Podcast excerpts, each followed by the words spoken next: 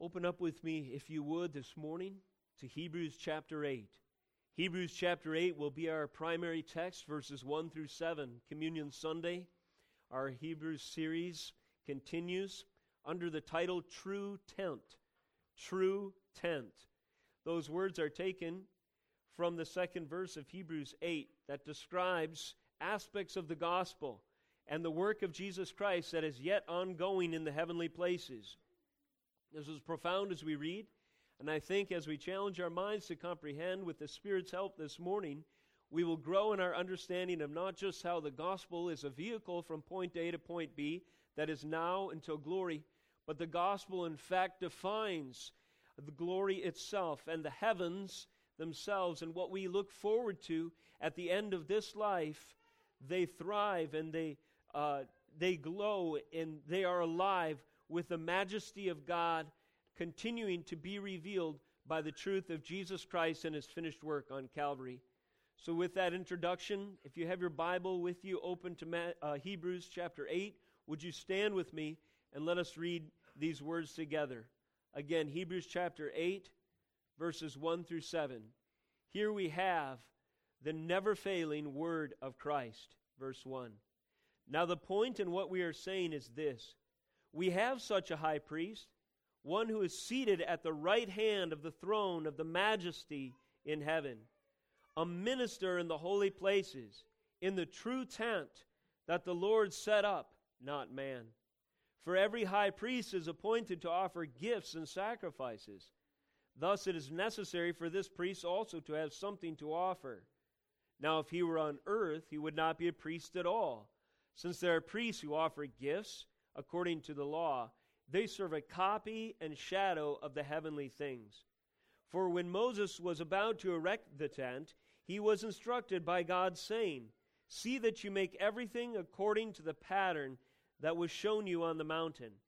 But as it is, Christ has obtained a ministry that is as much more excellent than the old as the covenant he mediates is better since it is enacted on better promises. This is the Word of God. You may be seated.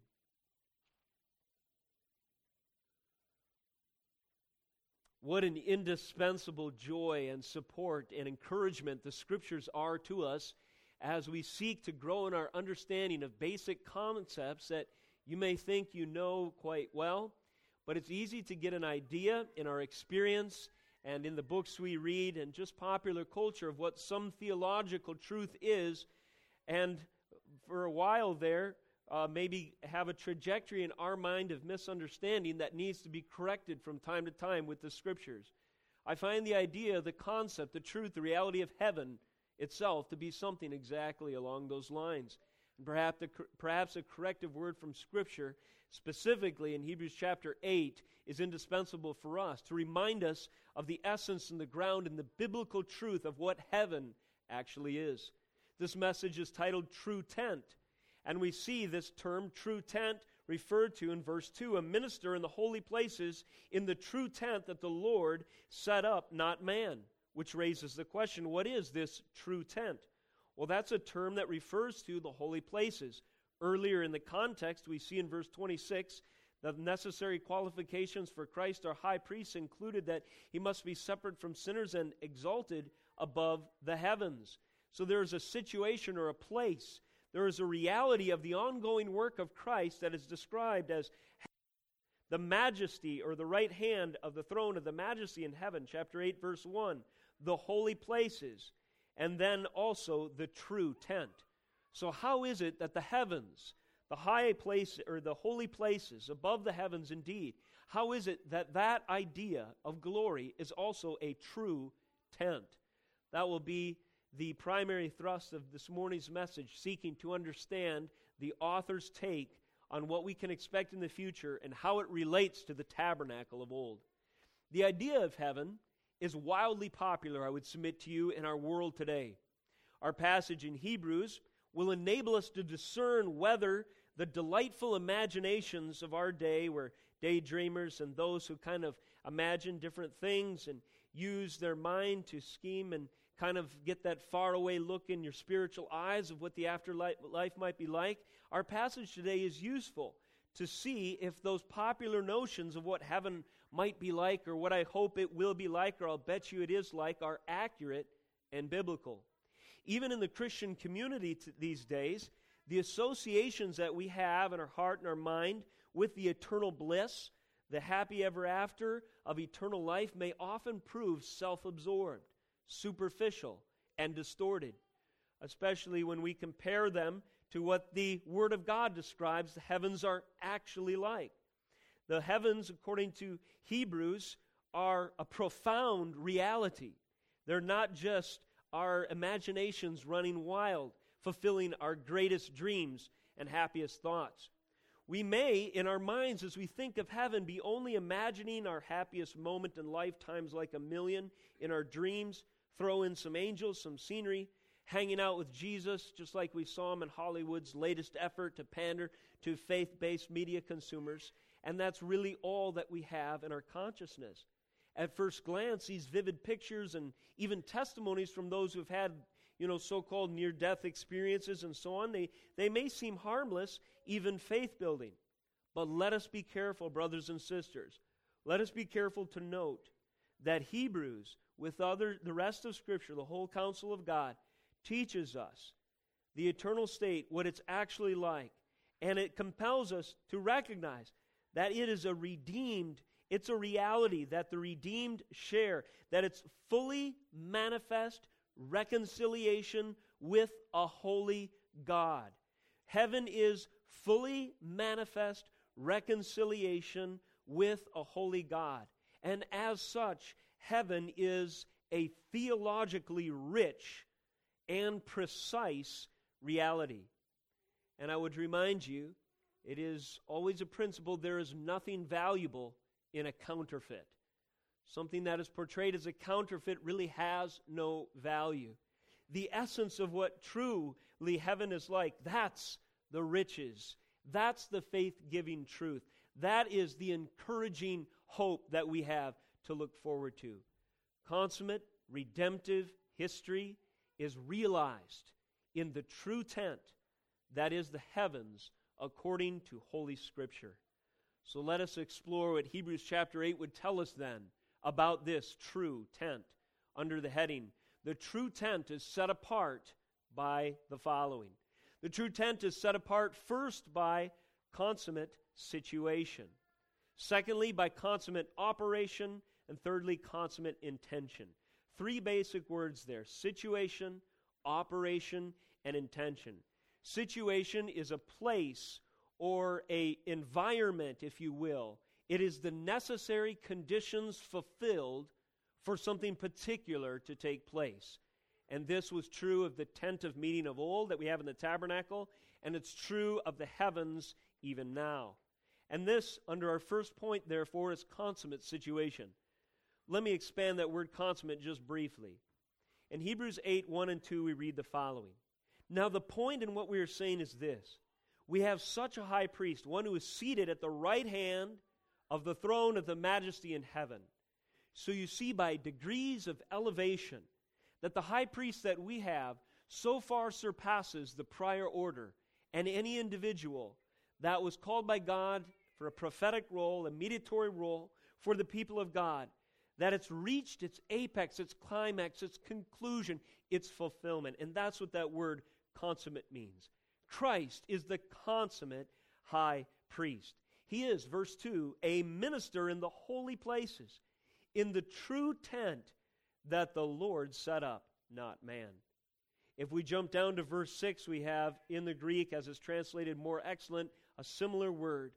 But as it is, verse 6, Christ has obtained a ministry that is as much more excellent, or you could say perhaps consummate, than the old, as the covenant he mediates is better, since it is enacted on better promises. Turn back briefly with me to chapter 1, verse 4. We have this, excuse me, in the original language, the same Greek word appearing, and it's translated similarly as well. Hebrews 1, verse 4 says, Having become as much superior to angels, as the name he has inherited is more excellent than theirs. There's that word again, more excellent. Or the word in Greek, diaphoros or something, diaphoros, which is translated more excellent. If you look in the lexical sources, you find it means different in kind and surpassing in excellence or perfection. It's a different kind and it's far beyond what preceded it. That's the idea of this term, more excellent. This term is similar to others in Scripture. When we see the word appointed and when we see the word perfection, we should think of the same in Scripture. Remember, we were talking briefly in prior messages about the term teleos or teleological. It means by design or fulfilled according to its purpose. And that's what the scriptures are referring to time and again thematically in Hebrews that there is a more excellent reality, there is a surpassing glory, there is an incredible truth. There is a climax, a crescendo, an eschatology, if you will, an end times, a future, a hope, and the apex, the highest order that is in view when we think of the finished work and ongoing work of intercession of Jesus Christ our Lord.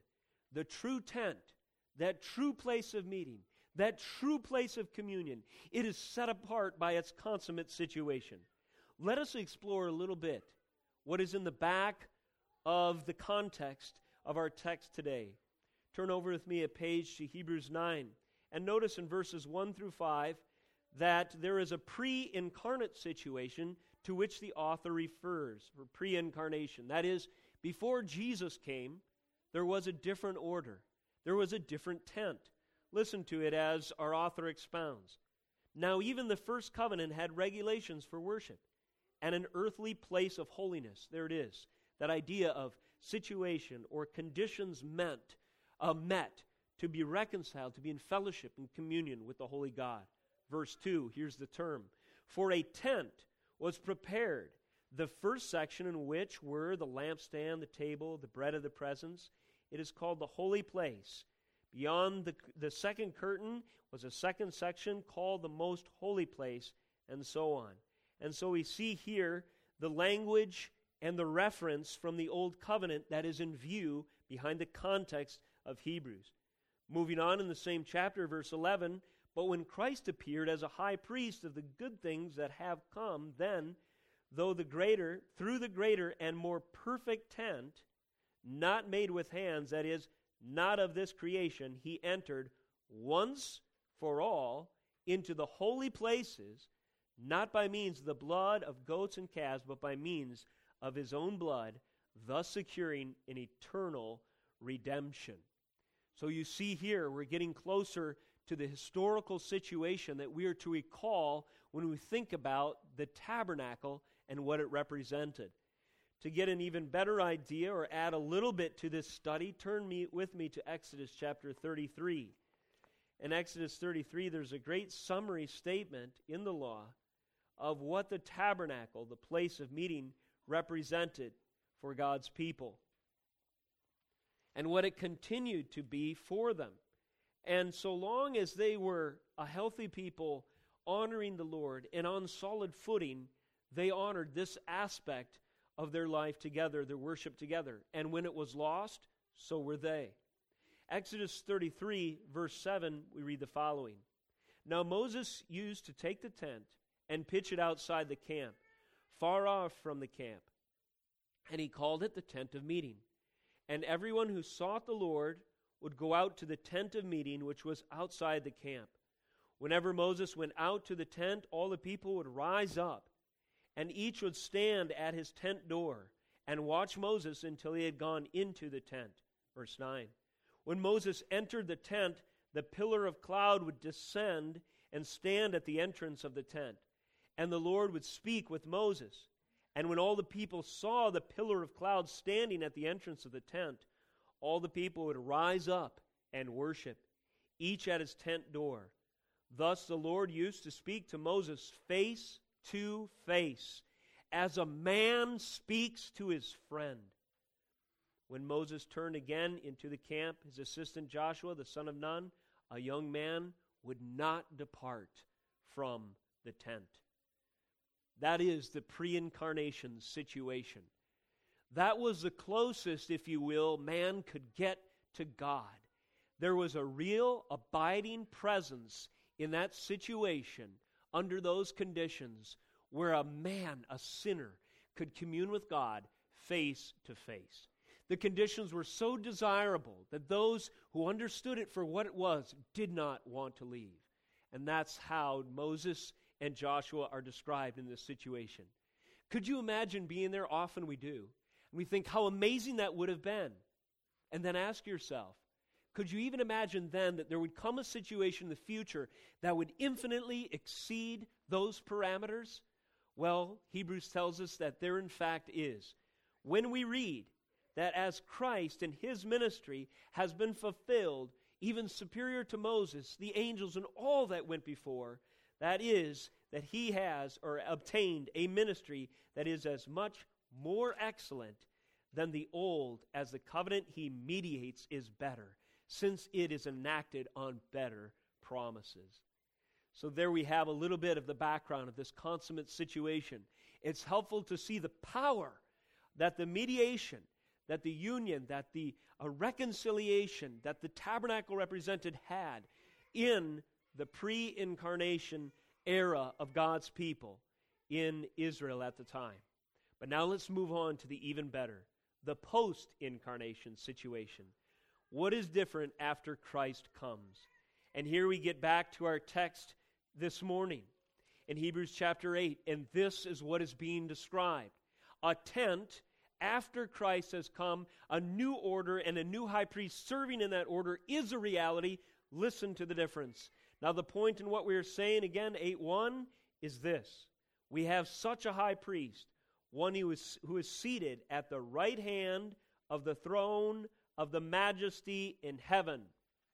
Is the tent a simple, relatively simple, though by, though by those days standards, ornate and well done and well put together? Is the tent that we have today greater than this small uh, area, portable meeting place outside the camp? And remember, it was there to us two million people. It could only be done representatively. Two million people couldn't fit inside that structure. Uh, it would absolutely impossible. Even if there was a rotation, they couldn't, and they didn't meet the qualifications. All these things were inherent limitations. That would be troubling or ought to be troubling to us. Is there a way, the Israelite, the faithful, might ask, the average individual Israelite, is there a way I could share the experience that Moses has when he communes with God face to face? Hebrews chapter 8, verse 1 gives us the answer yes. And it gives us a different tent. The answer is in Christ. And the new tent, the place of Christ dwelling and interceding for us, is at the right hand of the throne of the majesty in heaven. Is there enough room in the heavens for all of the elect? Amen. Yes, there is. We see the dimensions later in Revelation. We'll close with one of those texts. The place is huge. The schematics that are delivered to us indicate that there is absolute space and room and intimate communion with all of the saints, with God in this glorious habitation. That's the new tent. That's the place of meeting. That is what is possible in Christ. He is a minister in the holy places, in the true tent that the Lord set up, not man. The post incarnation situation this is, is true, and we, we read it in Scripture. This is what we have to look forward to, what we experience a taste of now. It's the consummate, surpassing in excellence and perfection tabernacle or place of meeting. We have in Christ the promise of ultimate communion between God and man. And it's realized upon his high priestly work, which includes redemption and atonement, intercession and sacrifice, and perpetual priestly ministry on our behalf, even as we read in 725. Consequently, he is able to save to the uttermost those who draw near to God through him, since he always lives to make intercession for them. That's that tabernacle place or reality that we're reading there, drawing near to God through Him. And we can do so because he, as our high priest, ever lives to make intercession for us. Finally, under consummate situation, we find that the author, the builder, the author and finisher, if you will, is God Himself, no mere man. Again, verse 2. Speaking of Christ, He is described as a minister in the holy places, in the true tent that the Lord set up, not man. The message here to the old in faith and prophecy would have been there is coming a tent that will transcend this one, that is not made under the uh, by the craftsmen of the day and under the tutelage of Moses. And it's not mere fabric and the best of precious metals and our hammering and all of the detailed artisanship that we can come up with will produce. There is coming a time when as beautiful and careful as we uh, uh, uh, carefully as we made this place it will be so far transcended that we can't even imagine this is the place that the lord sets up not man david had a dream that a temple would be built he had a dream he would love to be the one to build that temple god denied him that privilege but his son enjoyed it Solomon crafted a superior structure in many ways to the tabernacle. And now the temple is beautiful. Later on, the temple, in its uh, just sheer scope architecturally, exceeded Solomon's standards, it seems, in history. But each one of these representations in physical form was nothing. It was a type, a shadow. It was a symbol. It was something that we could see, but never could be the ultimate reality but ought to point to something. It ought to have pointed to something that would come later. Something that could only be built, only be accomplished, and only be sufficiently supplied through Jesus Christ. All of this is contingent on his priesthood. As we look to the scriptures, we see even in Exodus 20, I was reading to the, my kids this week, we are going over the Ten Commandments again. And as the Ten Commandments are delivered in Exodus 20, the Lord, as if to seal the delivery of them, and indeed I think that's the case, he reveals himself as a God who has the power to judge. In other words, if an authority delivers his edict, his mandate, and he has no power to enforce it, then his word is not worth all that much, is it? If you were to deny it, there would be no consequences. Well, on the opposite side, conversely, if the authority has the power to follow up his word with omnisciently knowing whether you followed it or not, and omnipotently, with all power, bringing justice accordingly, he might reveal it like this, verse 18 of Exodus 20. Now, when all the people saw the thunder and the flashes of lightning, and the sound of the trumpet, and the mountain smoking, the people were afraid and trembled, and they stood far off and said to Moses, You speak to us, and we will listen. But do not let God speak to us, lest we die. Moses said to the people, Do not fear, for God has come to test you, that the fear of him may be before you, that you may not sin. The people stood far off, while Moses drew near to the thick darkness where God was. These words, these commandments, thou shalt not murder, thou shalt not commit adultery, thou shalt not have any other gods before me, make, do not make unto me any graven image, do not take my name in vain, remember the Sabbath day to keep it holy, honor your father and mother, and all the rest. They would one day be reposited within the Ark of the Covenant in the tabernacle. But when they were delivered, it came with this exclamation point of sovereignty and God's power to judge in lightning, trembling, thunder, earthquake, and darkness.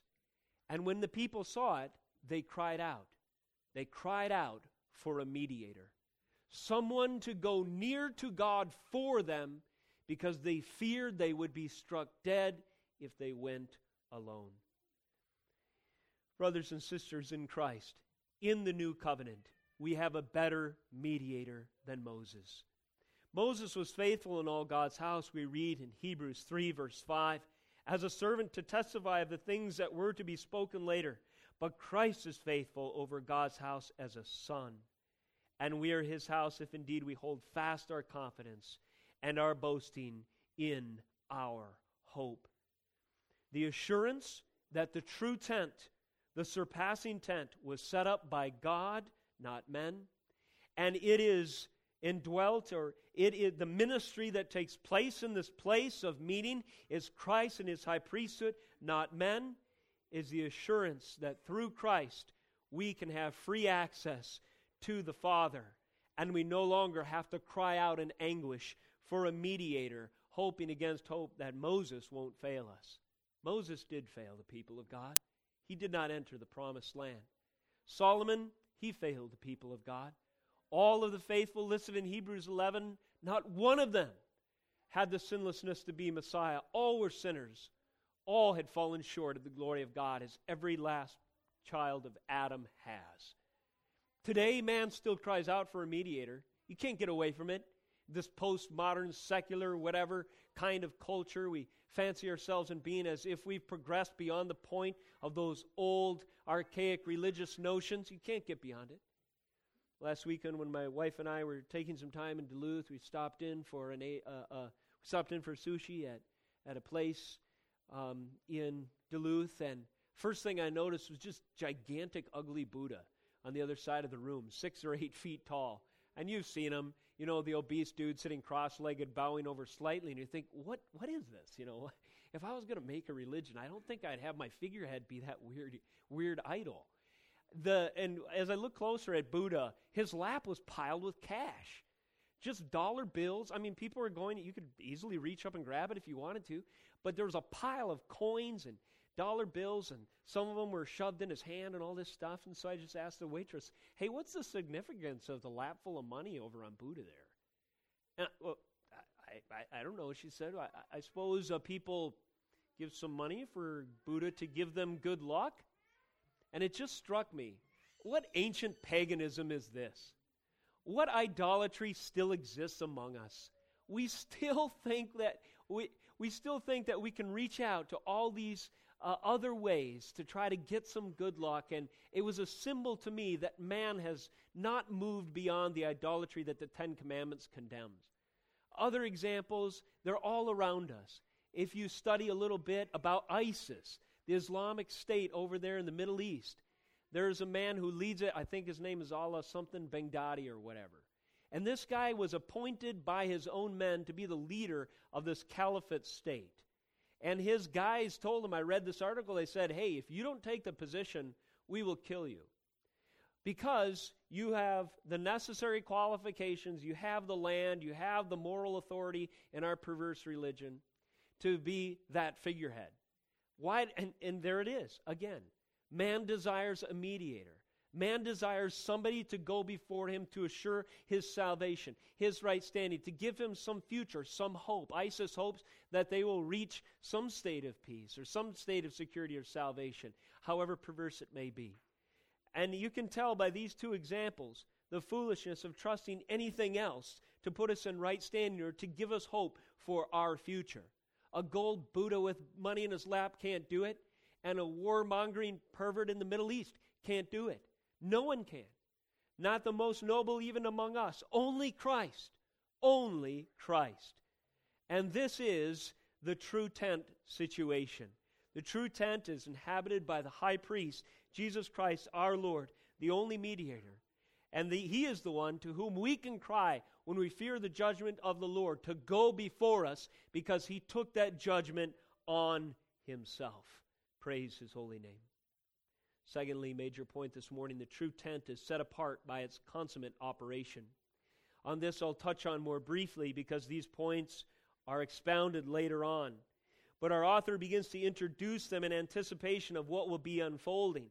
Verses 3 and 4 of Hebrews 8 again. For every high priest is appointed to offer gifts and sacrifices. Thus it is necessary for this priest also to have something to offer.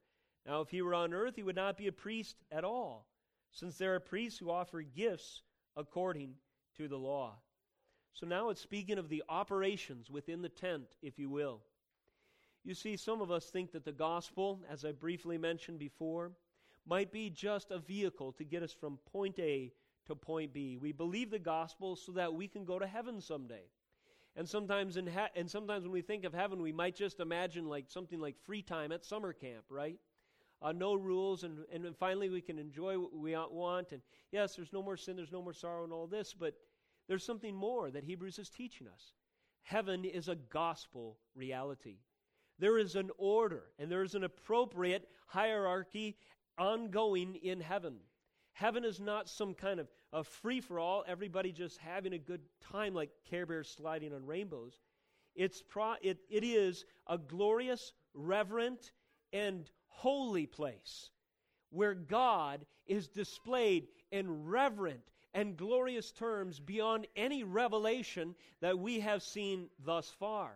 And the angels cry holy, and the elders cast their thrones or their, their crowns before his throne. And the creatures cry out in songs of worthy is the lamb and it seems that the environment and the order of that place is such that all who inhabit it are so compelled by the holiness and the reverence and the beauty and the reality of salvation that all they can do is cry forever and without end, Worthy is the Lamb that was slain. Do you see that there is a consciousness of the gospel and its reality securing their eternal bliss that yet goes on forever, perpetually in heaven. This is the consummate operation or the ongoing truth of the gospel in glory. First of all, we find that there is an appointed aspect to the one who's called to serve, just like the high priests of old. Verse 3 For every high priest is appointed to offer gifts and sacrifices. Appointed, again, the author reminds us, is presupposing qualifications. One is appointed who actually can do the job. Only one person could. Only one high priest is qualified. Who did we need? 726 tells us a few verses previous. It was indeed fitting that we should have such a high priest. So who would be appointed? The high priest who would fulfill these conditions holy, innocent, unstained, separated from sinners, and exalted above the heavens.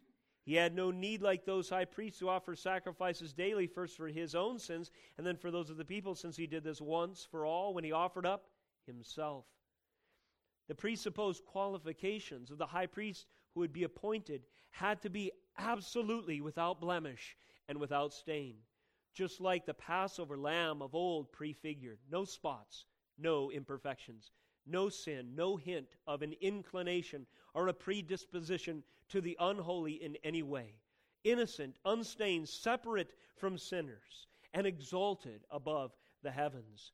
He and only he could be appointed for this role of the true tent where he would serve as high priest. The law appointed people.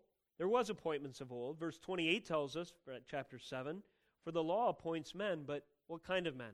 Appoints men in their weaknesses as high priests. So the law appointed weak, that is, frail sinners as high priests. But the word of the oath, which came later than the law, appoints a son who has been made perfect forever. The old order qualified the priesthood according to the Levitical law, and provisionally men who were sinners and, and had and were fraught with weaknesses like the rest of us would make atonement for their sins and then for the people. Could not ultimately satisfy. But there was a second appointment, and this is in accordance with the true tent. And this was the word of the oath. This is when God swore in Psalm 110 by himself that you, speaking to the future Messiah, the Son of David, Jesus Christ, are a priest forever according to the order of Melchizedek. And that sovereign covenantal act appointed the high priest who is eminently qualified to sufficiently mediate, who is holy, unstained, innocent, separate from sinners, and exalted in the heavens. And so the true tent is set apart by its consummate, appointed high priest. Today I have begotten you, the scriptures say. Today I you could just as well say appointed you. If you look at the language when you see the apostles talking about the term begotten and ascribing it to Christ, it has that idea of fulfilled and appointed at a particular time in the fullness of historical redemptive history, Jesus would accomplish perfectly what the high priest prefigured and could never do ultimately before. Also, offerings. It says in our text in verse 3 every high priest is appointed to do something to offer gifts and sacrifices.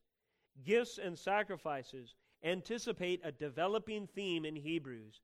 In the true tent, it is set apart by the nature of the gift and the sacrifice that the high priest Jesus Christ offers. What does he offer? He offers what is pictured before us this day his shed blood and his broken body. In weeks, uh, in future months and weeks, we will go over these at greater length, but just to touch upon them again. In Hebrews 9, verse 11, but when Christ appeared as a high priest of the good things that have come, then through the greater and more perfect tent not made with hands, that is, not of this creation, he entered once for all into the holy places, not by means of the blood of goats, that's the old tent, and calves, but by means of his own blood. That is the gift and sacrifice. That is the gift and sacrifice offered by our high priest, his own blood that secures an eternal redemption. An eternal redemption that will bring us in perfect fellowship in him in heaven one day. Hebrews goes on to hammer this point home. For then, in verse 26, same chapter, he would have had to suffer repeatedly since the foundation of the world. As it is, he has appeared once for all at the end of the ages to put away sin. How? By the sacrifice of himself. Chapter 10, verse 10. He abolishes the first order. What's the first order? That's the old tent. What is it replaced with? The true tent. These are ideas that are symbolic and related. In verse 10, he says, uh, And by that will we have been sanctified through the offering of the body of Jesus Christ once for all. Again, he abolishes the first order to establish the second. The second order uh, is revealed as a sacrifice, as a place of sacrifice and meeting and offering and work of the high priest, wherein he offers his own body. And finally, in verse 19, same chapter. Therefore, brothers, since we have confidence to enter the holy places by the blood of Jesus, there we are in this verse. We have confidence. We don't have fear like those of old in Exodus 20. Please do it for us, Moses. We have confidence to enter the holy of places, uh, w- the holiest of places, which is ultimately speaking that true tent, the new heavens and the new earth, heavenly, the eternal state, the glorious future that we have in Christ. We have confidence to enter that holy place because of the blood of Jesus. And approaching the gates of that great city would be far more fearful than approaching Mount Sinai ringing with a thousand trumpets from the heavenlies to display the power of God. When we stand before the great judgment seat of Christ, that same fear for the unredeemed will absolutely paralyze them as they stand in God's holy presence. But there is another group, and the reaction is entirely different. Somehow, some way, we know how through the blood of Jesus Christ. They have confidence, pleading His blood and work to enter that holy place by the new and living way that He opened for us through the curtain that is through His flesh. Once again, with reference to His offering, His gift and sacrifice, His spilled blood, and His torn flesh. Finally, again in Hebrews chapter 8, it reminds us of the new order, as it's referred to earlier, the order of Melchizedek. It says, by way of clarification in verse 4 Now, if he, speaking of Jesus, were on earth, he would not be a priest at all, since there are priests who offer gifts according to the law. This is so important to see. If you were expecting that your hope would be contained in this earth and this old system. If you're interested in continuing with the Judaizers, not to see the finished work of the Messiah and the consummate reality of the true tent, then you must understand that if that order remained and was the criteria that called the shots of reconciliation, Jesus Christ himself would be no priest at all and you would be cursed perpetually with the insufficiency of the old order. But that is not the case, since those priests have been transcended by another, and their office is fulfilled in Christ. Verse 5 they serve a copy and shadow of the heavenly things. Talks about Moses erecting the tent as he was instructed by God. But again, verse 6 But as it is, Christ has obtained a ministry that is as much more excellent, consummate than the old, as the covenant he mediates is better. Thus, in its operations in the true tent, we see, because of who is appointed and what he is offering on our behalf, and the order, that we have such a hopeful future. Have you ever struggled with doubts about Christianity, generally thinking, boy, it would be easier to have faith, to be alive when Christ was walking this earth in the flesh? Sometimes I've struggled with that in the past, doubts based on what feels like a temporal alienation from the incarnate Christ. Yes, Christ, God, became a man, dwelt among us, but I have not experienced that. I have to trust the record here in God's Word in order to have the faith that actually happened. So, how can I be as assured as those who would have been there? And that might be something that would fill us with doubts. It's important to recognize that this not only is this situation of Christ going before us into the tent of meeting one that is not cause for concern or for fear or for doubt, but it was absolutely necessary for the gospel to be fulfilled. Our verse, our verses, our text tells us today that if Christ remained on earth, that the work of the gospel would be incomplete. He must ascend. He must seat at the right hand of the Father. He must indwell the true tent, the ultimate tabernacle, the heavenly places. John 16 was so comforting this week for me because Christ is telling his disciples, I am going to leave, but it is actually to your advantage. And he promises, moreover, that he will send uh, God in the Holy Spirit to be with us as our comforter in the meanwhile. But we see in Hebrews more of what Jesus was saying revealed to us. One reason it is to our great advantage that he would go is because it is necessary that he mediate in the holy place in the true tent and he then consequently is able to save to the uttermost those who draw near to God through him, since he always lives to make intercession for them. In closing this morning, I'd like to draw your attention to consummate intention, the future, the fact that this was planned, that this was not plan B, but this was something that God had in mind since before the world began, and you see it unfolding in glorious ways in Scripture. Let us read, first of all, again, Hebrews 8, verses 5 through 7. And then I have an illustration that I hope will help you. They serve a copy and shadow of the heavenly things, speaking of the old order of the priesthood. For when Moses was about to erect the tent, he was instructed by God, saying, See that you make everything according to the pattern that was shown you on the mountain. But as it is, Christ has obtained a ministry that is as much more excellent than the old, as the covenant he mediates is better since it is enacted on better promises. For if that first covenant had been faultless, there would have been no occasion to look for a second. And here we see uh, the occasion to look for a second. There was a future that the old covenant order looked forward to, and there was an unfolding reality in the scriptures. Do any of you remember those pictures, and first of all, you look at them, and it looks something like kaleidoscopic, you know, kaleidoscope geometric shapes, or random just bitmap dots.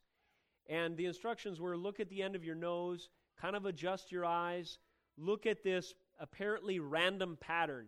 And if you get the right focus, all of a sudden a 3D image will pop off the page, and you will see what this computer has generated hidden behind the first glance. Is anyone familiar with those? Those 3D images? For me, as I was thinking about it this last week, I thought that is a great analogy when we look at Scripture. On first glance, Scripture may seem disconnected, and you wonder why is this recorded or that recorded. But as you look closer, and as the Holy Spirit gives you focus, beyond the surface level glance, you begin to see something more beautiful, more amazing, because of its multifaceted dimensional character than any mere two dimensional painting could ever give you.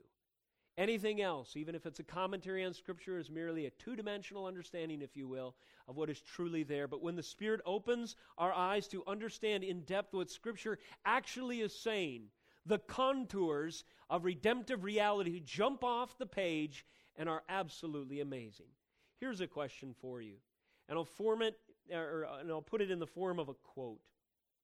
Herman Witsius, he was a covenant theologian, Puritan. He uh, made this interesting observation of Scripture God created the whole world in six days, but he used 40 days to instruct Moses about the tabernacle.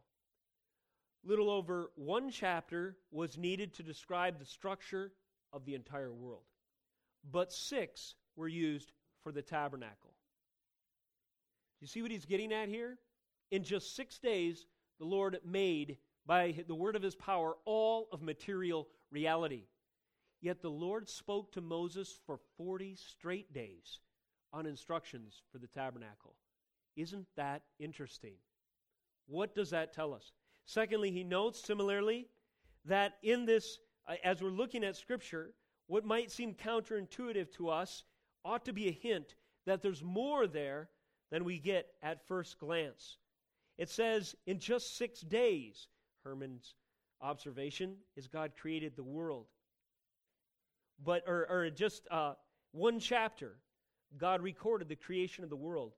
But six whole chapters are used for the creation of the temple. And as we go back to those, you can read them in the books of Exodus and thereabouts, we have a record of the construction, the craftsmanship, the consecration, the organization, preparation, outfitting, the beauty of all the different aspects, the plants and the uh, figure, uh, all of the uh, carved things that would garnish the gold and the loops and the hooks and all of the fabric and the different sections, the rooms in the proper order, the ceremonial washing, and all the vestments that the priests would wear before they could go into this portion and the following provisions for the court and what kind of sacrifices for which specific sins, if you add all the tabernacle worship, it is a huge category of understanding in the scriptures. This is a pattern in the Exodus. And it's interesting to ask the question, why? If we turn to Exodus chapter 40, it's the climax of this book, and we can see something coming to the fore. Turn with me there if you would.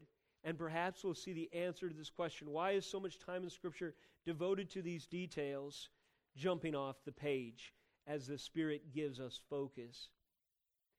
Exodus 40 34, again, now we have the conclusion of this book, and listen to what is stated. Then, and this, of course, is after the construction of the whole tabernacle, then the cloud covered the tent of meeting, and the glory of the Lord filled the tabernacle. And Moses was not able to enter the tent of meeting because the cloud settled on it, and the glory of the Lord filled the tabernacle. Throughout all their journeys, wherever the cloud was taken up from the tabernacle, the people of Israel would set out. But if the cloud was not taken up, then they did not go out or set out till the day that it was taken up. For the cloud of the Lord was on the tabernacle by day, and fire was in it by night in the sight of all the house of Israel throughout all their journeys. There is a pattern here, there is a message here in what is recorded. This right here, the abiding presence of God in communion with his people, is the climatic moment that all of Exodus is building to. I submit to you the careful details and schematics and all the painstaking obedience that was taking place in the construction of the tabernacle was meant to teach us that God has a future where a- after everything is ordered according to his intention and plan in all history, it's moving to the end where he will be reconciled with his people. This is a pattern. It's the gospel in the architecture of the buildings of old that were the places that represented God's work of redemption with his people. There is a movement in Scripture from sin and slavery unto ruling and reigning in, in glory, of being downtrodden in the dust of our depravity unto glorification with Him. And this is a message that is being conveyed. This idea, this intention, this direction, this shape of history, if you will, is picked up as a pattern in Hebrews as well. This consummate intention of God revealing Himself in this way and reconciling Himself to His people by taking through the course of redemptive history every painstaking effort to do so is expounded in Hebrews over and over again. It's in our text this morning. Our author says, Now the point in what we are saying is this we have such a high priest, one who fulfilled all those conditions, one who came at the perfect time, one who is seated at the right hand of the majesty on high. This was something that was spoken of at the very beginning.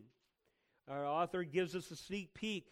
He does a, you know, there really should be a spoiler alert at the beginning because this is what he opens. He comes right out of the gate saying in Hebrews 1 3, He is the radiance of the glory of God and the exact imprint of his nature. And he upholds the universe by the word of his power, speaking of Christ. And after making purification for sins, he sat down at the right hand of the majesty on high, having become as much superior to angels as the name he has inherited is more excellent than theirs. This is the plan of God that's unfolding.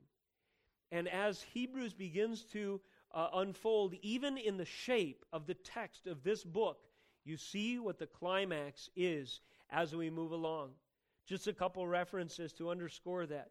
Chapter 10, verse 19, right before there's a shift to application, the author says the following as we read, Therefore, brothers, since we have confidence to enter the holy places by the blood of Jesus, we've read this, but the, by the new and living way that he has opened to us through the curtain that is through his flesh. And since we have a great high priest over the house of God, and then verse 22 begins to shift to application. Let us draw near with a true heart in full assurance of faith. So, upon the fullness of redemption realized, then there's that shift in the text to this is the glorious truth of how God is revealing himself. Now walk in light of it. He does it again after a brief excursus or interjection with the Hall of Faith chapter in verse 11. And then in chapter 12, verses 22 and a couple following, he says, But you have come to Mount Zion. Listen to this, saints. This is the climax, just like the book of Exodus. This is the crescendo of Hebrews. But you have come to Mount Zion, to the city of the living God, to the heavenly Jerusalem, and to innumerable angels in festal gathering, and to the assembly of the firstborn who are enrolled in heaven, and to God the judge of all, and to the spirits of the righteous made perfect, and to Jesus, the mediator of a new covenant, and to the sprinkled blood that speaks a better word than the blood of Abel. This is what we have in our future. This is, this is what we are moving towards. And this is the great note of victory and conclusion in the book of Hebrews and in the entire canon itself. This is a pattern in Exodus, a pattern in Hebrews, and a pattern in Revelation. Last passage this morning, turn with me to Revelation chapter 21. You'll recall John's vision begins to unfold in glorious beauty. He says in verse 1 Then I saw a new heaven and a new earth. For the first heaven and the first earth had passed away, and the sea was no more. Does that, does that not remind you of provisional tent language? The old earth and heaven will pass away. Why? Because they're the old tent. They were what God provisionally used to reveal a little bit by little bit Himself to us, but now they are about to be surpassed. They are different in kind and surpassing in excellence and perfection, though there is, even here, continuity. And this is the idea in Revelation as the words continue to unfold before us. And we see, for instance, in verse 22, description like this And I saw no temple in the city, for its temple is the Lord God, the Almighty, and the Lamb. There's your tent. There's your temple. It is the Lamb, the Almighty God. Verse 23. And the city has no need of sun or moon to shine on it, for the glory of God gives it light, and its lamp is the Lamb. You remember at the conclusion of Exodus when, as we just briefly read, the glory of God comes and down as a cloud and rests upon the place of the meeting and communion with God's people where reconciliation is possible. It's happening again. It's happening in our future.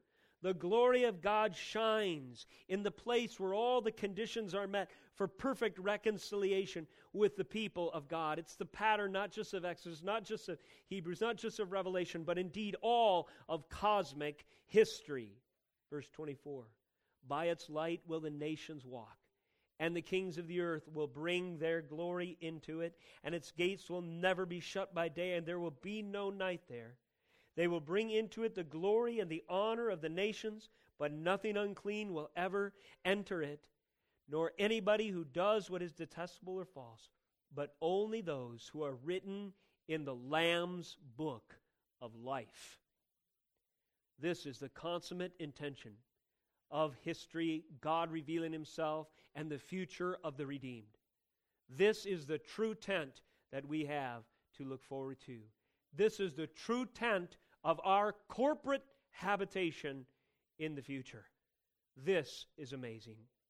Revelation 21 on into 22 describes the priestly habitation which is surrounded, it's filled, it's glowing, it's radiating with the effervescence of glory, filling the New Jerusalem, the realm of God's presence. And it's manifestly realized in fullness as the mediation of the Lamb, our high priest, Jesus Christ, as he commands the consummate purpose in all of history and fulfills it in himself and shines forth in his being in this place where we need no sun because of the indwelling and the dwell or the and the manifest presence of God shining so brightly that it will illuminate our future forever. This is the infinitely surpassing glory. The former can only be described as a shadow and light of this glorious truth. Here at the table of the Lord this morning, saints and members of the household of God, here at the table of the Lord, we remember and proclaim the gift and sacrifice offered by our high priest, Jesus Christ, his very own body and blood. We celebrate it here this morning, and we will celebrate it in the place I just described, where they sing day and night. In fact, there is no night. Day unto day, worthy is the Lamb. Let us transition in prayer. O Holy Spirit, we thank you that the promise of Jesus Christ our Lord is fulfilled when you came upon his ascension to dwell, to comfort, to guide, to convict, to lead us into truth. What a glorious reality. In light of what you have promised and the surety of those promises, Lord, that you swore to yourself to fulfill, that were purchased at the expensive cost, immeasurable, Lord Jesus, by any value standard, the blood of Jesus Christ our Lord. You have purchased our future. And so we glorify and praise you. I pray, Lord, this morning that as these elements are tasted on our lips, that the reality of redemption would be tasted afresh in our hearts and that we would march forward confidently knowing that you have prepared a place for us.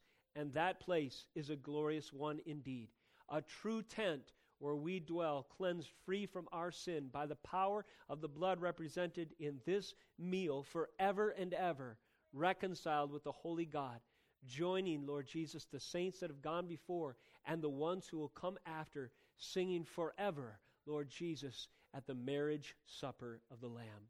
We thank you for these truths. Bind us together by them, these cords that cannot be broken, we pray, dear Jesus. In your holy name we pray. Amen.